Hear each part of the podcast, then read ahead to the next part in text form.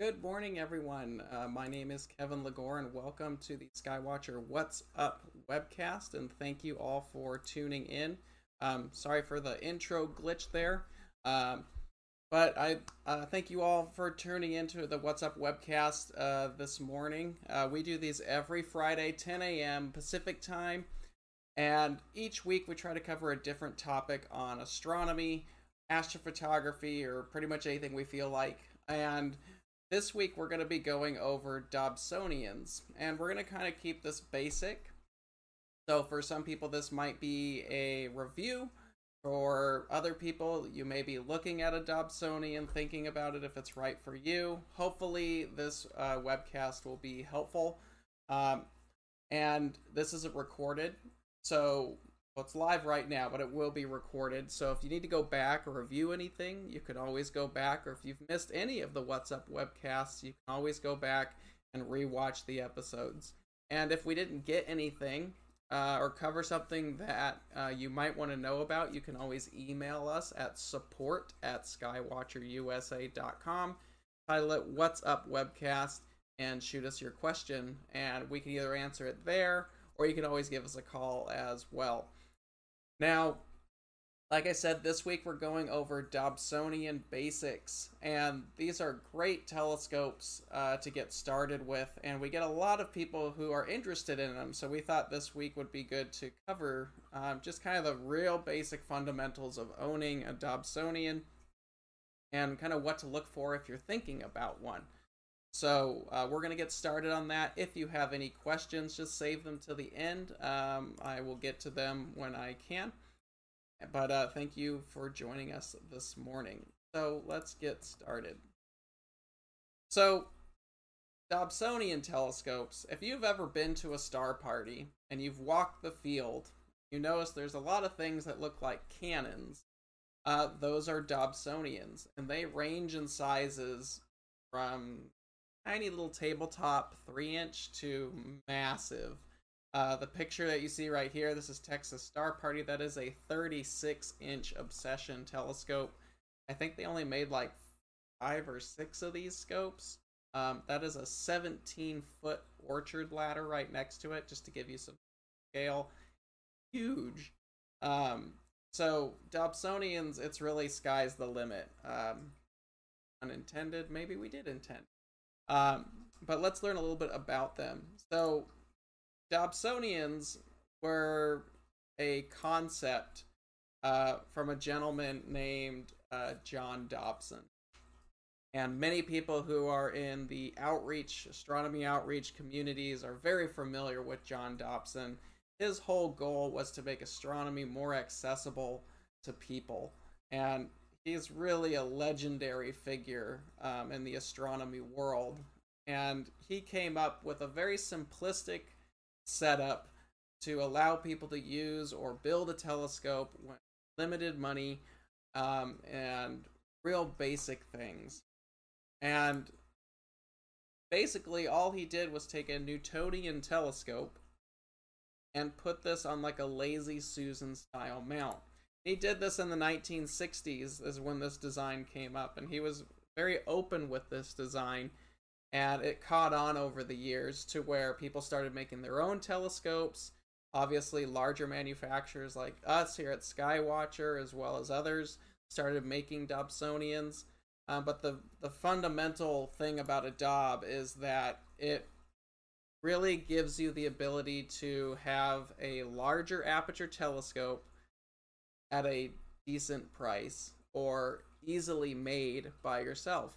Um, keep in mind, this was in an era where your only option as far as mass produced or produced telescopes were going to be small refractors from uh, big brands uh, stores. So we're only talking like 60 millimeter. I mean, 80 millimeter refractors. You know, we're we're getting pretty big. And when you're starting to push up to the 100 or 130 millimeter, so four or five inch, um, they were getting expensive and they were very long focus, long tubes. Uh, this was really before the era of uh, some of the Schmidt Cassegrains came into play. This is right around where um, I think Celestron was getting started. Um, so this was early before we had as many options as we do today. We really have an amazing selection of equipment right now. So now has never been a better time to basically get into astronomy, regardless of who you choose to go with or if you build your own. Um, there's so many options now that you can choose that would really make your hobby fun. Um, but the Dobsonian really started in an era where owning a six inch or eight inch or 10 inch telescope was really kind of unheard of. So John Dobson was showing people how to make their own mirrors out of like uh, plate glass or like ship porthole windows, um, making your own mirrors, making your own telescope, um, to where you could actually have something that really allowed you to explore the night sky um, with more light gathering power. Well, nowadays, we've kind of accelerated a little bit more where this has taken off quite a bit.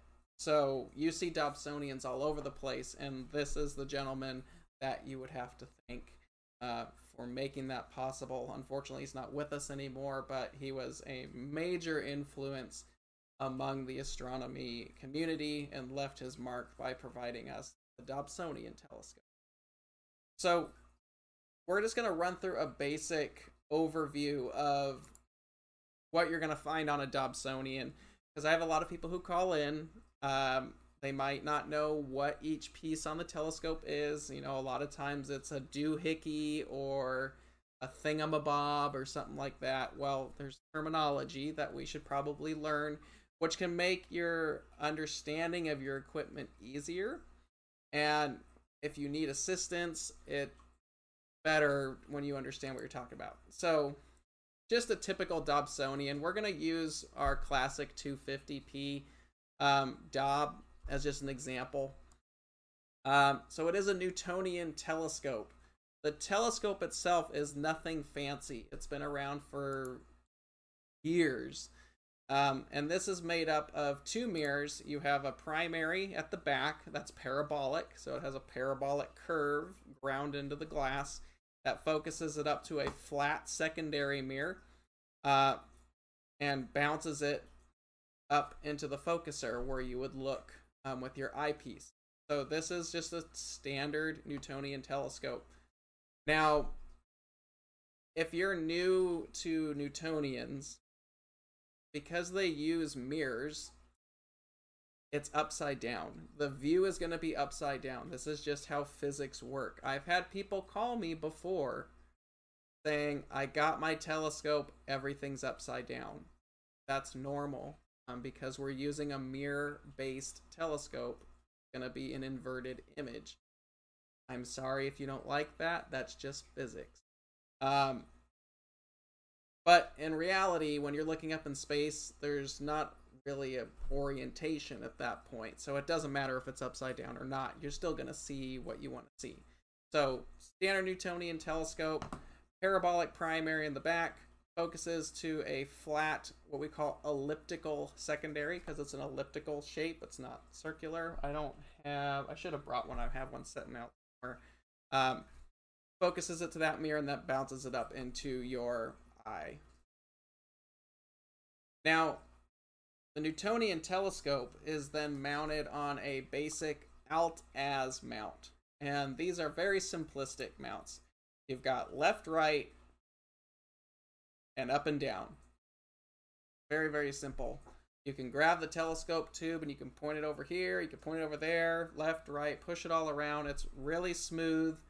Um, it just uses uh, usually like a Teflon bearing. Um, some of our telescopes, as well as others, use a uh, like a needle roller bearing um, assembly. Regardless, there are bearings in there that allow you to have a, a smooth rotational surface to make the telescope easy to point in whatever direction that you want to point it at.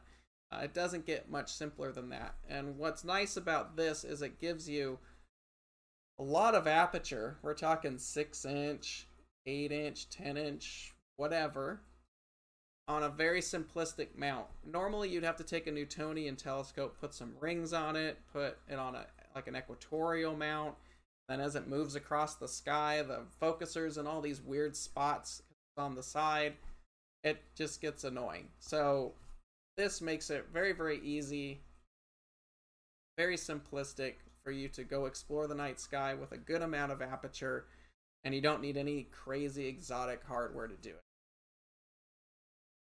Uh, so up at the top of the telescope, uh, normally mounted on the side, this is the focuser. It's got the focus knobs. This is where your eyepiece goes into, and it allows you to get a nice, sharp, focused image. So that's the focuser. Um, usually right next to that is a finder or finder scope. Uh, these come in all different types. Uh, normally you have these little optical finders, which are basically a mini telescope. They've got some crosshairs in there. You could get some other ones like red dots or my personal favorite, a Telrad. Um, and these are all different finders you can put on there to help you point and aim the telescope around once they've been aligned to the main telescope. Uh, next, you have the base. Uh, the base is obviously what the telescope itself sits on uh, and allows you to move it across the sky into different areas. Then we obviously have the optical tube, which is the telescope assembly itself. This houses all of your optics, your two mirrors, and keeps them all aligned. And then on the back, we have the mirror cell, which handles the primary mirror of the telescope. And you can't see it, but down in the front portion of the tube, right down in here, is the secondary mirror. And that sits on kind of this crosshair uh, assembly that we call a spider. And that holds the secondary in the middle of the light path there. So light hits the primary mirror, jumps up to that, and then comes out the focuser on the side. And that's basically all a Dobsonian is. Short, sweet, to the point, nothing fancy. So that's why Dobsonians are generally really popular because you can get like a 10 inch telescope like what you see here for like 600 5 or 600 bucks and you've got a 10 inch telescope. A 10 inch telescope is a massive amount of light gathering power. You take that to a dark sky, you're going to be busy for years on what a telescope like that can show you. You want to take a telescope of the same size and uh, put it in any other design, it's going to be quite a bit more expensive uh, to do that. So, a Dobsonian is going to give you it's basically giving you a lot of light gathering power for not a lot of money. So we'll get into the advantages and disadvantages of the Dobs um, moving forward here in a bit. So there are different types of Dobsonian telescopes. It's all the same. Uh, it's all basically the same system. It's just uh, different on how we handle the telescope tube itself. So the first one, of course, is just the classic design. Um, this is a closed tube. They're generally made out of metal. Um, sometimes they were made out of like sonotube or cardboard tubes. Um, you don't see those too much anymore. Um, you could still, there's a lot of people who still make their own Dobsonian telescopes. Um, a sonotube is a really quick and cheap and effective way to do that because you can get them at the hardware store. They come in all different sizes um, and it works well. But they can get kind of heavy, so obviously for more large format manufacturing like we do, we've got um, aluminum or metal tubes. It's thin walled, lighter weight, um, which is helpful. But if you want to make your own, you can make one out of a sonotube from a hardware store. Quick, easy, cheap. And that's what John Dobson was doing as well. That's what his tubes were primarily made out of. So, standard tube, standard base, nothing fancy. That's just the classic design right there. Um, the next design, which is kind of one that you just find here at Skywatcher, is the and I try not to try not to make this like a big advertisement. We want to make sure this is educational, but I want to make sure you guys get all the major. So, the next um, style is a collapsible which this is an open tube design. this generally uses struts or something like that to allow the telescope tube to extend and retract down, making it more compact for travel. Um, these are more compact than the closed tubes.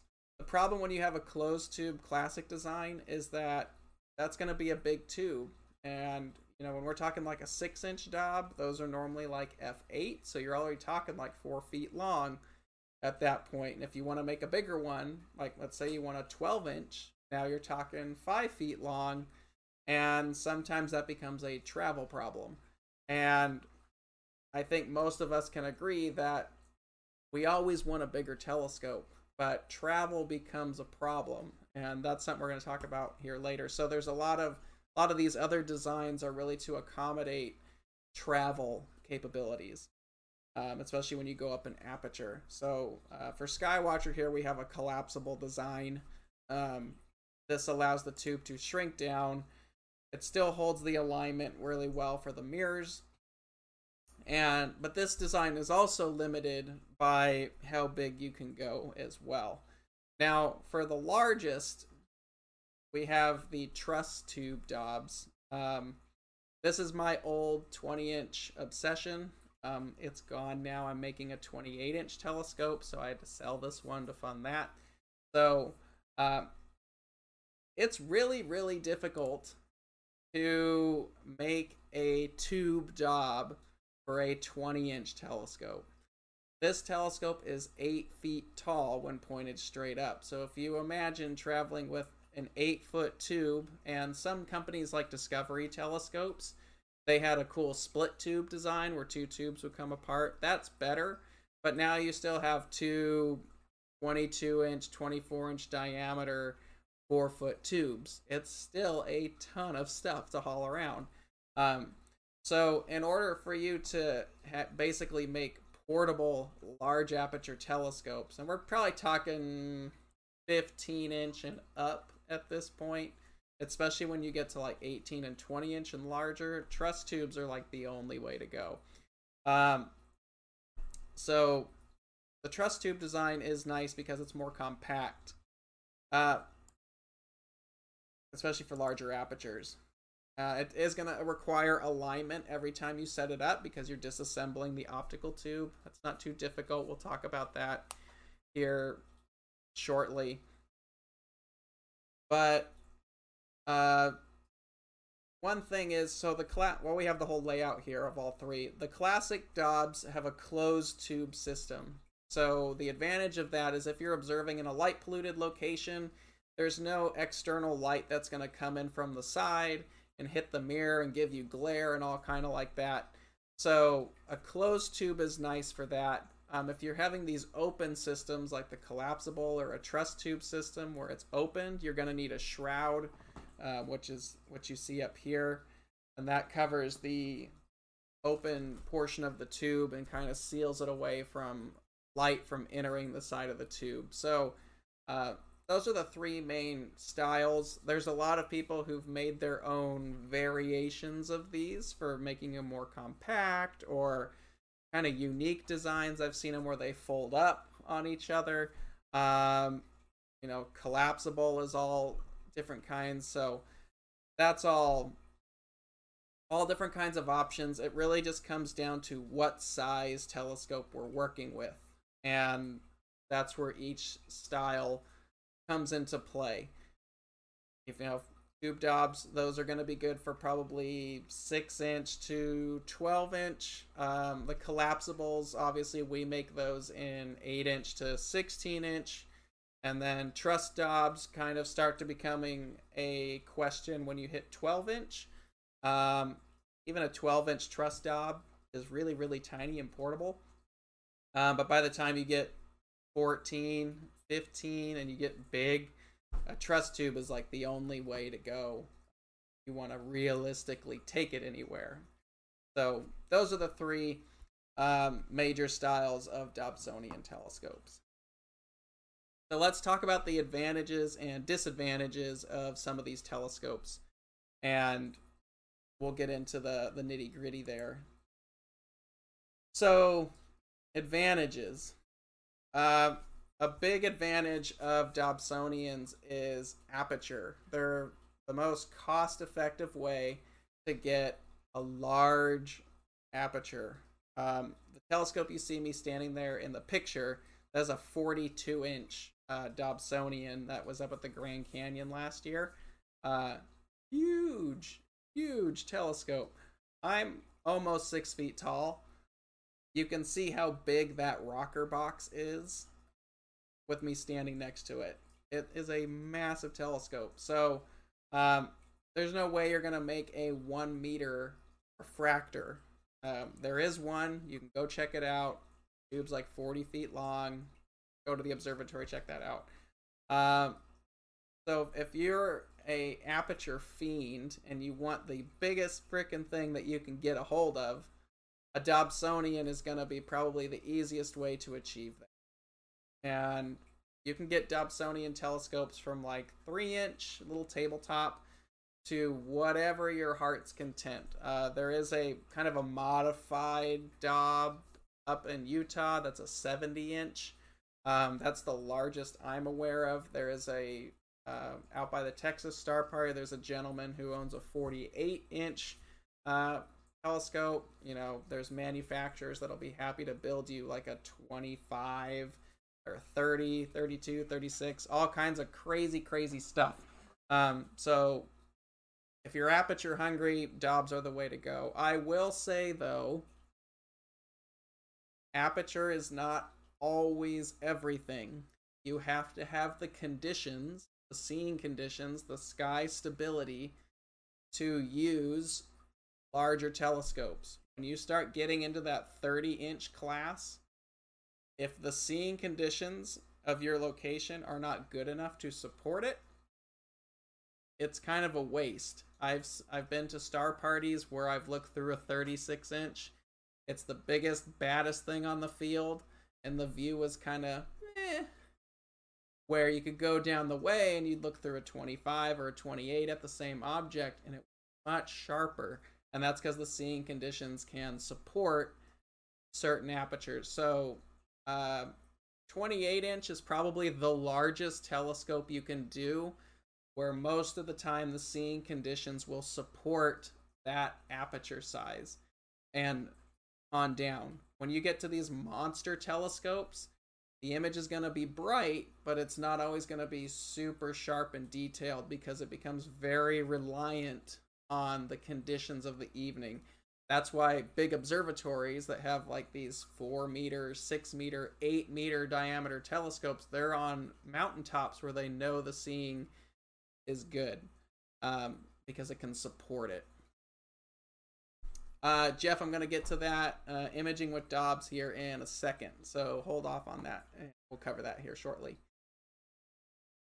Uh, so again, uh, you can get Dobsonians from like little tabletop three inch to custom one meter. You know, just depends on how much money you want to throw at it, really. Uh, they are the best bang for the buck. You know, you like I said earlier, you can get a 10 inch uh, Dobsonian telescope for five, six hundred bucks, and you've got a 10 inch telescope. You can look at galaxies with that. The planets look amazing with that you've got 10 inches of aperture. Um, so that opens up a lot. Um, so Dobsonians are going to give you the most amount of aperture for the least amount of money. And aperture is going to help you see those faint fuzzies or resolve those crazy details on some of those planets and the moon. That's very helpful. So if that's what you're into, if you're into visual work, um, Dobsonians can be awesome. Uh, they're generally really simple to use. You literally just grab the tube and push them around. Um, you can get more exotic by adding go-to systems or computer assistants like digital setting circles, which can hook up to like a, a controller box, or now like iPads and apps where you can actually manually move it around the sky and it tells you where it's at. So um, there's all kinds of options there. It's an excellent all-around visual telescope. They're good for the planets. They're good for the moon. They're good for deep sky because they all have that aperture. So um, that's the big advantage of this. So disadvantages of a Dob. Uh, they can be really cumbersome. Again, here's that 42 inch Dob that was up there. Um, and it doesn't have to be some big monstrous thing like this either. Uh, sometimes an 8 inch telescope is too much. Um, I have a lot of people who get these telescopes and they're they're a little uneasy because they expected it to be smaller. Um, so just kind of understand what you're getting yourself into, regardless of the manufacturer or whatever. Understand what you're getting into, like how long the tube is going to be, how much is the base going to take up, uh, can you store it? Do you have to walk it downstairs? Uh, is your car going to be able to support the telescope that you're getting? You know, if you've got a small little Fiat, you might be limited to what you're going to work with. Um, even like a small little Civic style um, car, you're going to be limited uh, with a tube that's four feet long. It's going to take up the back seat. You still have the base to worry about, and maybe you want to take your family along with camping gear. So, you know, you want to think about how you're going to transport this telescope. It doesn't always have to be some monster thing, it could be something small, but most of the time, Dobsonians can be more cumbersome. Um, the bigger ones, though, if you're getting big, like big, big, we'll say 18 inch and bigger. Um, I have a lot of friends of mine who have scopes that big. I've owned scopes that big. Um, there's a lot of people that always say, "Oh, I would love to own a scope," or "My dream scope is this." Um, it's normally some big scope. Uh, those are going to require some specialized equipment to transport them. Sometimes they need ramps to roll them into the car because they're heavy. Uh, you might need a trailer if it's a really big telescope, uh, the ladder to climb up to look through it is something you want to think about. Um, all of that is additional stuff you have to bring with you. It's not just I'm going to go out with my eyepiece kit and telescope anymore. It's there's specialty equipment that has to be there to support it. For some people it's totally worth it. For other people not so much. It's you got to ask yourself what you want what you want out of it and what you're willing to put into it. And it's not a one size fits all argument. So before you dump a bunch of money into something, think about what you want to do. What are your goals of of doing this? And can you do and move the equipment that you're looking at? Now, there are some ways to get around the cumbersome uh, argument and one of those is faster optics. So if you've seen before the f ratio on a telescope where it says like f8 or f10 or f6, um, you can make those smaller. Um, nowadays, we've gotten better with the technology uh, to make faster optics. Now we're talking about telescopes that are f. Most Dobsonians, like that we make at Skywatch, are about f6 to f4. Um, we sit in between those. Now, there are some custom manufacturers that can make faster optics. Now we're talking telescopes that have f4 or sub f4 mirrors like f3.6 or 3.3, even f3. Um, when you have a faster f ratio optic, it makes the focal length shorter and much more compact. So this is something to consider, especially when you're going into larger telescopes. We'll say like 15 inch and bigger. Um, sometimes you can actually get someone to produce a mirror that's really big with a fast f ratio and it's really small and compact. Um, downside with this though is it's going to cost more money because it's difficult to manufacture those mirrors and they also show a lot more coma and we're going to address coma. That's an optical uh, phenomenon that hand, uh, occurs with a parabolic mirror. We'll talk about that in a minute. Uh, for example if we're talking small and compact the telescope you see here this is elvira. Um, i forgot her owner's name. Unfortunately he's a really nice guy though. Uh, he hand built this whole thing. He had the mirrors built by a master optician. And this is a 24 inch f2.75. This thing is fast. Um, I think it's the fastest telescope I've ever looked through. And it's super short. This is it's the mirror is 24 inches in diameter. Most 24 inch Dobs are about eight feet tall. Uh, this thing I think is like five. I'm about six feet. I have to crunch down a little bit when you're looking through it. You can actually be seated and look through this telescope most of the evening. So when you're looking at these bigger telescopes now, you have the option to get custom uh, fabricated mirrors um, that really fast. So you're going to have to talk about the coma problem, which we'll talk about in a second. Um, but it allows you to get a big telescope and a really small package. Um, excuse me. Uh, and there's plenty of them out there. And they're they, this telescope is freaking awesome. Um, you really have to go to like Texas Star Party or wherever he's to be there to see it. This particular telescope. There's so many cool things he put on this thing. It's awesome. Um, even the little thing back here, really quick. If you see this little tank tread looking thing, this is a cart that he made that actually slides it to the telescope, grabs the telescope, picks the whole thing up, and then with a joystick, he rolls it up into the trailer. So he doesn't have to pick up anything. He made all of this. Um, but it's ridiculous. It's it's one of the coolest telescopes I've ever used. But yeah, it's a 24 inch f2.75, so really fast, really compact.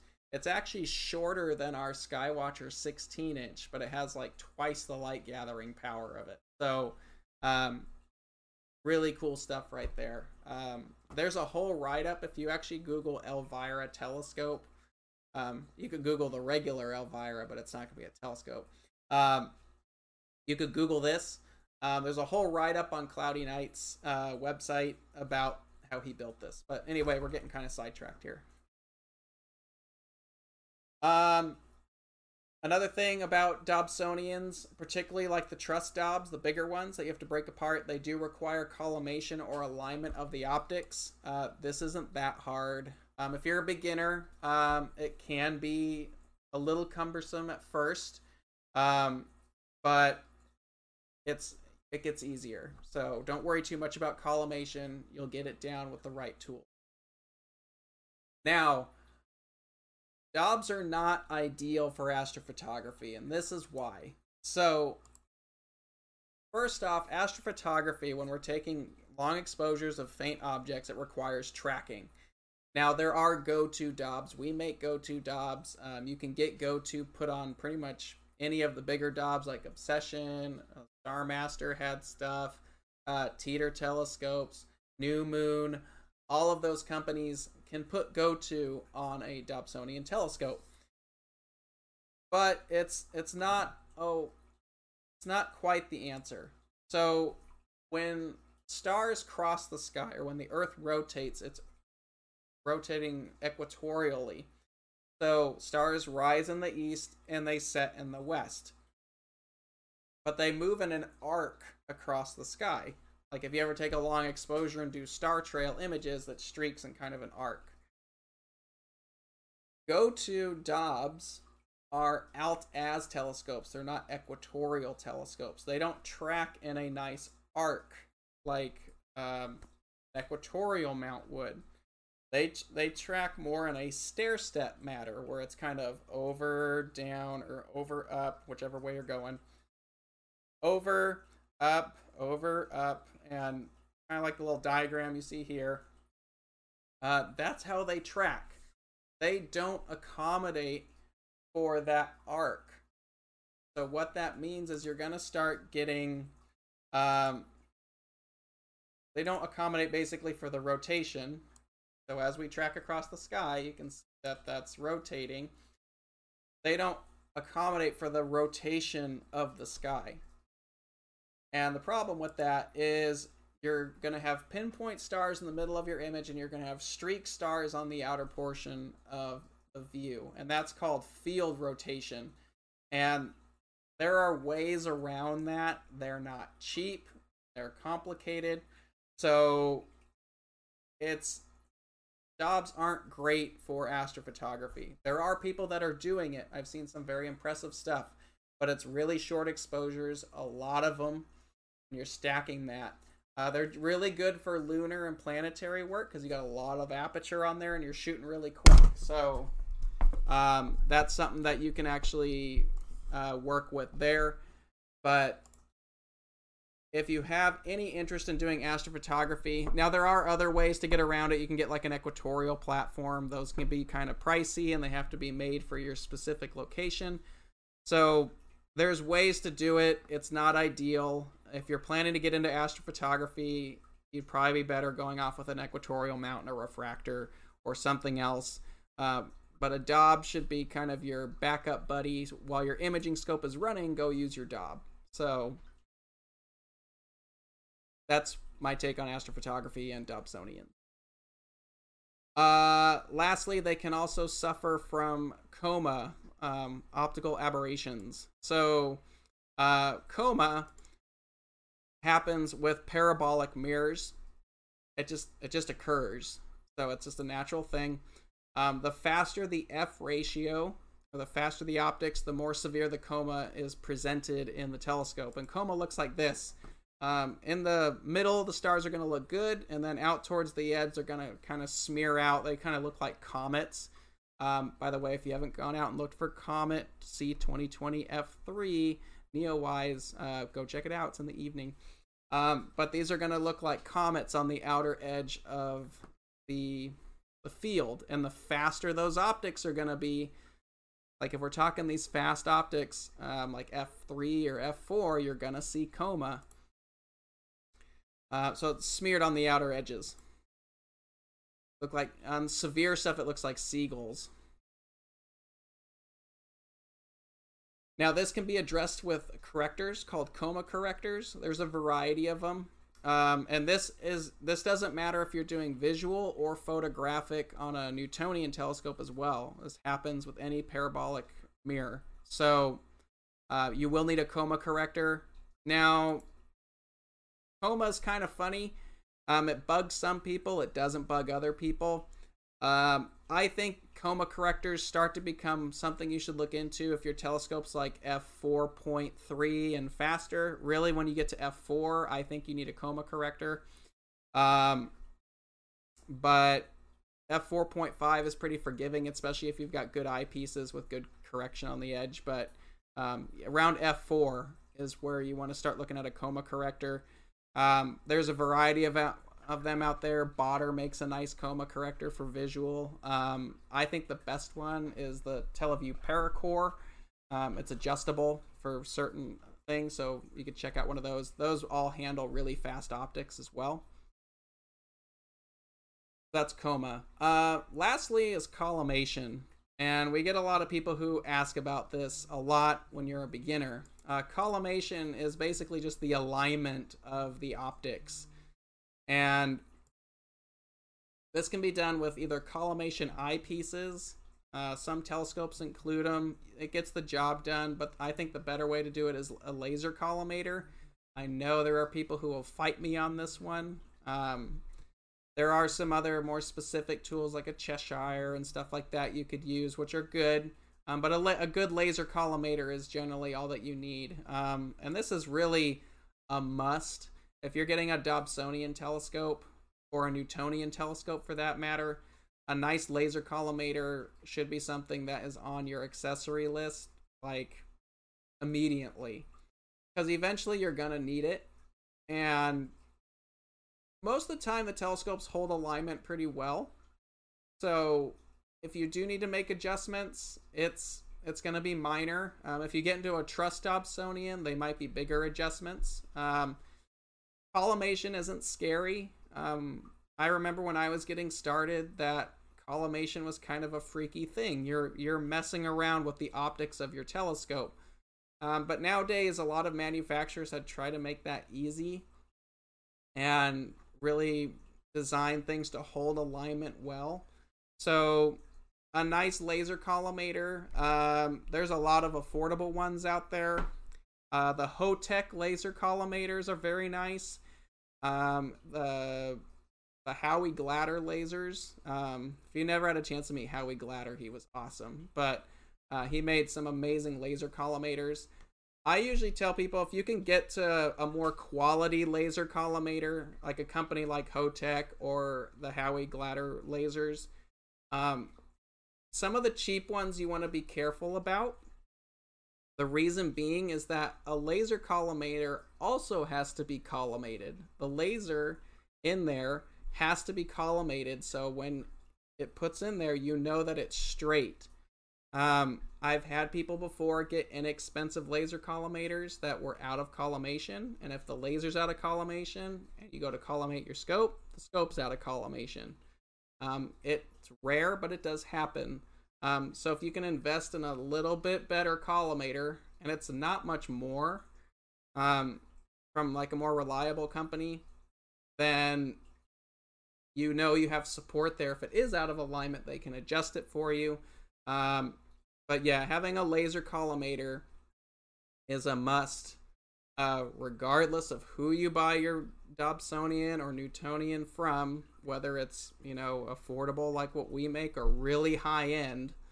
Um, you want a good laser collimator in the box. It's it makes collimation like that. Um, and you don't need an extra set of hands um, anymore. A lot of the collimators have like a little target on the side where you can see the reflection come back up.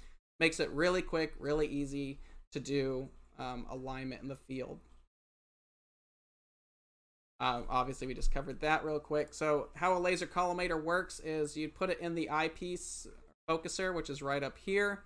It fires a laser down onto the secondary, down to the primary, and then the primary bounces that right back up and back up into there. And basically, what you're trying to do is you're just trying to get the reflections lined up on top of each other.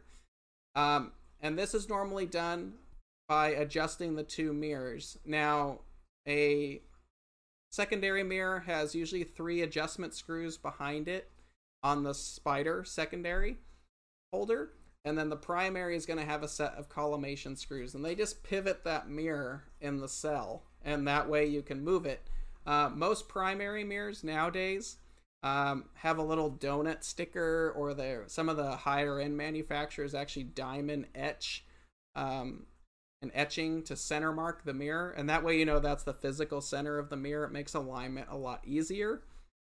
So something to something to think about. So if you get like any of the manu- uh, mass produced Dobs like from us or from anybody else they do have a little most of them do uh, have a little center mark sticker. It looks like a donut on it. Leave it there. Don't peel that off. Um, that's to mark the middle of the mirror makes collimation a lot easier that's collimation there um, when you're new again this can be big uh, once you've got it down a couple times, it should only take you like a minute or two to really address your collimation, unless it's like whacked out of its mind. Um, but a good laser collimator can make that really easy and effective for you. Okay, real quick rundown, then we'll get to questions. Uh, what to look for? So, if big things, if you're getting your first Dobsonian telescope, here's what I tell people to look for. Number one, you want one that has a parabolic mirror. Um, there's some really, really cheap stuff out there that doesn't have a parabolic mirror. There's spherical mirrors, and it it just doesn't give as sharp doesn't give the sharpest image that you can because you're going to get all kinds of weird spherical aberrations in there. Um, I get they're inexpensive, but if you're really looking for a nice Dobsonian, and most of the $200 and above are parabolic mirrors. So look for something that's got parabolic mirror a nice focuser. Um, obviously, everything on the ma- uh, market right now is a decent focuser. You can upgrade it if you want, but a good focuser is nice. Um, and something that has collimatable optics where you can adjust the the mirrors to align. Because um, if anything's out of alignment, it's not going to give you as sharp of an image. So, um, parabolic mirror, nice focuser, collimatable optics. Those are probably the three things that I would take a look at um, if you're looking for your first Dobsonian telescope. Uh, for beginners, if you're just getting started and you're not sure what to get, I would probably say I have it listed right here as 3 inch to 8 inch. Um, if you've got kids, a small little tabletop 3 inch is probably fun to play with. Um, if you could find a 5 inch to 8 inch telescope, that's probably where I would start. Um, this is our little Heritage 130. It's a 5 inch tabletop Dob. Um, parabolic mirror, collimatable optics. Uh, a five inch or bigger is, things start to get more fun at that point. Um, if you step up to a six or an eight inch, now you're in more of a serious territory. Um, but these are all relatively budget friendly. You can find them for under 400 bucks for the most part. Um, it's a good bang for the buck. Um, so if you're getting started, try to find something around a five inch to eight inch. Now, if you want a little bit more, you kind of know that you want to get into this, you're serious about it, or you're experienced and you're just looking for a second scope, or third, or fourth, or fifth, or sixth, or whatever, because um, we know one scope just doesn't stop. Um, at least not here. Um, 8 inch to 16 inch. Um, these scopes you know, you can get a really high end 8 inch that does really nice stuff. You can get up to 16 is still portable, but it's going to show you a lot of stuff. Um, this is a, a nice telescope to bring out to dark skies. That's going to show you a lot more. So, something to take a look at if you're in that middle tier. Um, you know, if, if, you're an advanced beginner, I'd probably look at something like a 10 inch, maybe a 12 inch. Uh, 12 inch galaxies really start to pop more. Um, and then, of course, you can get into the big stuff like 14 or 16 inch. You can go bigger if you want, just know what you're getting into, like we talked about earlier. And then, if you're just hardcore, you've been around the block a couple times, you know exactly what you want. Go big or go home. Um, 16 inch, 14, 15, 16 inch, or bigger. Um, this is where you know what you're getting yourself into. Um, you've been around the block before. You've played around with the smaller scopes, and you just have to go with the biggest freaking thing that you can find. Um, so, in this category, this is where I like to call dream scope category. You're going to be saving up a little bit for something like this. You know what you're doing with something like this. Um, but it's pretty awesome when you're starting to look through big big glass like 20 inch 24 25 um obviously the seeing has to support it. Um but just be aware that when you get a telescope this big it kind of owns you. So make just know what comes with the territory when you're getting to a scope at this level. So that's what I would break that down into. Uh, that's pretty much it for this week. Uh, hopefully, that's been somewhat informative for you guys. Um, but before we go into questions, really quick, next week we are doing books, charts, and other literature. We're going to be talking about different books and stuff like that that we think is really cool for astronomy. These are like books you can take out into the field, like star atlases, or you know, just stuff that might open your mind a little bit more to different things up in the nighttime sky. So that's next week's topic. Um, so join us then. Uh, so if you have any questions right now, feel free to ask. Um, I know for a lot of people in the chat, this has probably been review, which is okay. Um, we do these to be educational. Um, we know we are Skywatcher yay skywatcher. But we we really ultimately want this to be educational. So whether you buy from us or someone else or you make your own or whatever you know we want to show all aspects of the hobby. That's the whole point of the what's up webcast is for us to explore all different iterations of astronomy and hopefully get people excited about that. So hopefully you've been enjoying it uh, throughout these different episodes um, we're still working on our special guest speaker. Let me see. Nope, I haven't heard back from that yet, so we're not there yet. Um, but I hope you guys are enjoying these. Uh, we like doing them. It gives us something to do, especially since the world is all kinds of screwed up right now. Um, it kind of lets us hang out together for an hour um, as well. So uh, hopefully you guys are enjoying that. If there's a topic that you'd like us to cover or at least look into, you can also email us at support at skywatcherusa.com and ask us to take a look at it. And we'll try to do a topic on it. It takes a little bit to build some of these videos, so um, you know, we'll we'll try to look into it, but we're always looking for new topics. So uh, I do thank you for all of those who are watching us every week. Um, if you missed it, that's okay because we're we've got these going all the time. So uh, if you have any questions about anything, um, you can always email us at support at skywatcherusa.com. Um, you can give us a call and uh, do that. Uh, Mike, uh, when did they drop the Stargate models? So the Stargates have been kind of fun recently. Um, I'll just be totally transparent and honest with you guys right now. Um, we've had some issues with, and I'm not even sure what exactly the issue is, but on the go-to models, at the moment, um, some of them, not all of them, um, have had this binding problem so right now we are taking a look at that. Um, we're hoping to address it. Um, we have a new sample of that of the go-to base um, here. We're hoping to get that tested, and if it looks good, then we'll we'll bring them back up. But we don't want to continue to have issues or put people in a weird position if the go-to base is having issues. Uh, the manual ones no no problem. That's just the go-to base. But every time you add go-to to a DOB, things get complicated and messy. So at the moment, we're trying to get this go-to problem addressed. That's why the Stargates aren't available at the moment. So hopefully we can get that figured out and they'll reappear again.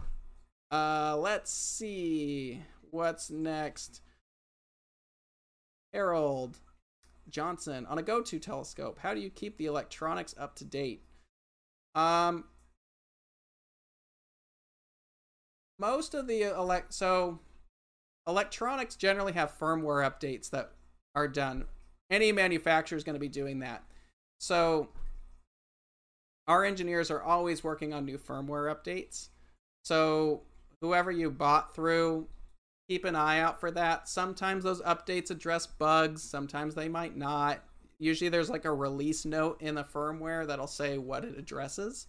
Um, but that's how I would keep the electronics up to date. Um, just keep your firmware uh, up to date as well. It's like like your phone. Just make sure the updates are updated at that point. Um, if I didn't get that exactly, then uh, you can also email us.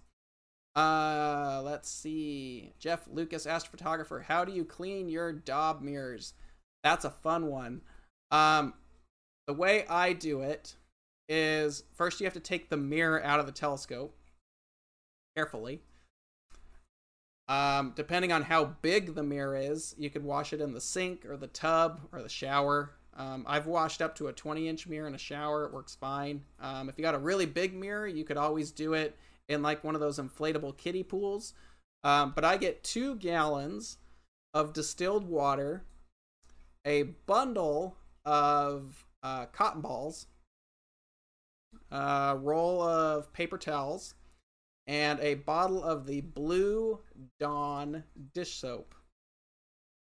With the first gallon of water, you're going to put that to the side and don't touch it The second gallon, you're going to put a drop or two of Dawn dish soap into it and shake it up so it gets all soapy.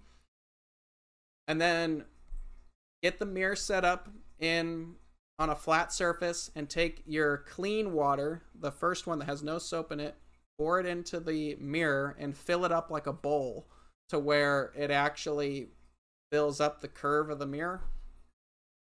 Um, take some cotton balls and just lightly don't drag them, don't put force on them, just lightly pull them across in a circular motion, starting from the middle and working outward, and chuck it after that. Um, from there, and that's to get some of the loose dirt. You can take a blower bulb to get loose dirt and stuff off of there before you clean it. Um, but to get the real grimy stuff off of there, you do that. Um, once that's done, uh, rinse that, then fill it back up with the soapy water. Do it again. And then once you've got all the grime off of there, rinse that off again with the clean water a couple times to get any soap off of there. And you can dab up any little leftover water beads with paper towels very lightly. Um, there's a lot of videos from opticians on YouTube that can go over this a lot better so you have a visual, but that's how you do it. Um, let's see. Uh, Jeff, when you do your Star Party webcast, what is the URL slash site for that? Um, when I do my webcasts for uh, the digital star parties, that's www.focusastro.org. Um, that's the website. You're looking for Star Stream. It's under events that lists all the coming events. Uh, right now, we don't have any planned. Uh, we might do something with the planets and the comet that's up, so stay tuned for that. But uh, that's what we're looking at at the moment. Uh, let's see. My FlexTube 250p has started to have some stiction in the azimuth. I've seen suggestions about using soap to lubricate the Teflon pads. Just wondering what Skywatcher suggests. Um, sometimes that's just dirt and buildup from use. Uh, what I would do is just kind of wipe it down, yeah, with soapy water or alcohol or something like that. Just get the dirt off of it and see if that helps. Okay, uh, I think that's everything. Um, if I missed one, yeah, that looks like all the questions. Um, if I missed anything or if something pops into your head after the fact, uh, go ahead and email us at support at skywatcherusa.com. Um, title it What's Up Webcast. Just write whatever your heart desires in there. Um, and we'll be happy to check it out. Um, if you like what we do, go ahead and subscribe to the channel. I know that's the most YouTube thing ever, but um, that keeps you up to date with what videos are coming next. You get informed with when we're going to do a new video. So if you you want to keep up with that, you can subscribe to our channel, and that way you're notified when we do things. Um, no, I'm not doing a, a live stream tonight. Um, maybe next week. Stay tuned to that. But uh, yeah, all right, guys. Well, that is pretty much everything for this week. Again, next week we are doing. Let me flip this real quick. Oop. Um, we are doing. Let me get rid of this too. Well, uh, we are doing books, charts, and other literature next week, so join us for that. Um, we're raking together quite a list of books, um, even some stuff uh, that you might not have heard of before. So keep an eye out for that. Um, we'll see you next week. We are still working on our special uh, speaker um, for uh, the last week of this month. Uh, hopefully, by next week, we'll have that officially pinned down and we'll let you know who that's going to be. And then keep an eye out for next month's topics, which we are currently working on as well. So, thank you very much, guys. Have a clear sky. Um, go out and look at the comet. It's pretty cool. It's in the northwest just after sunset. Um, it was slightly naked eye visible, at least from here in Phoenix uh, yesterday. Um, I know you're not going anywhere, so that's a good chance for you to take a look at it. So, um, thanks again. Uh, clear skies, hopefully, and uh, we will see you guys next week. Take care, guys, and have a great care, guys, and have a great care, guys, and have a great care, guys, and have a great care, guys, and have a great care, guys, and have a great care, guys, and have a great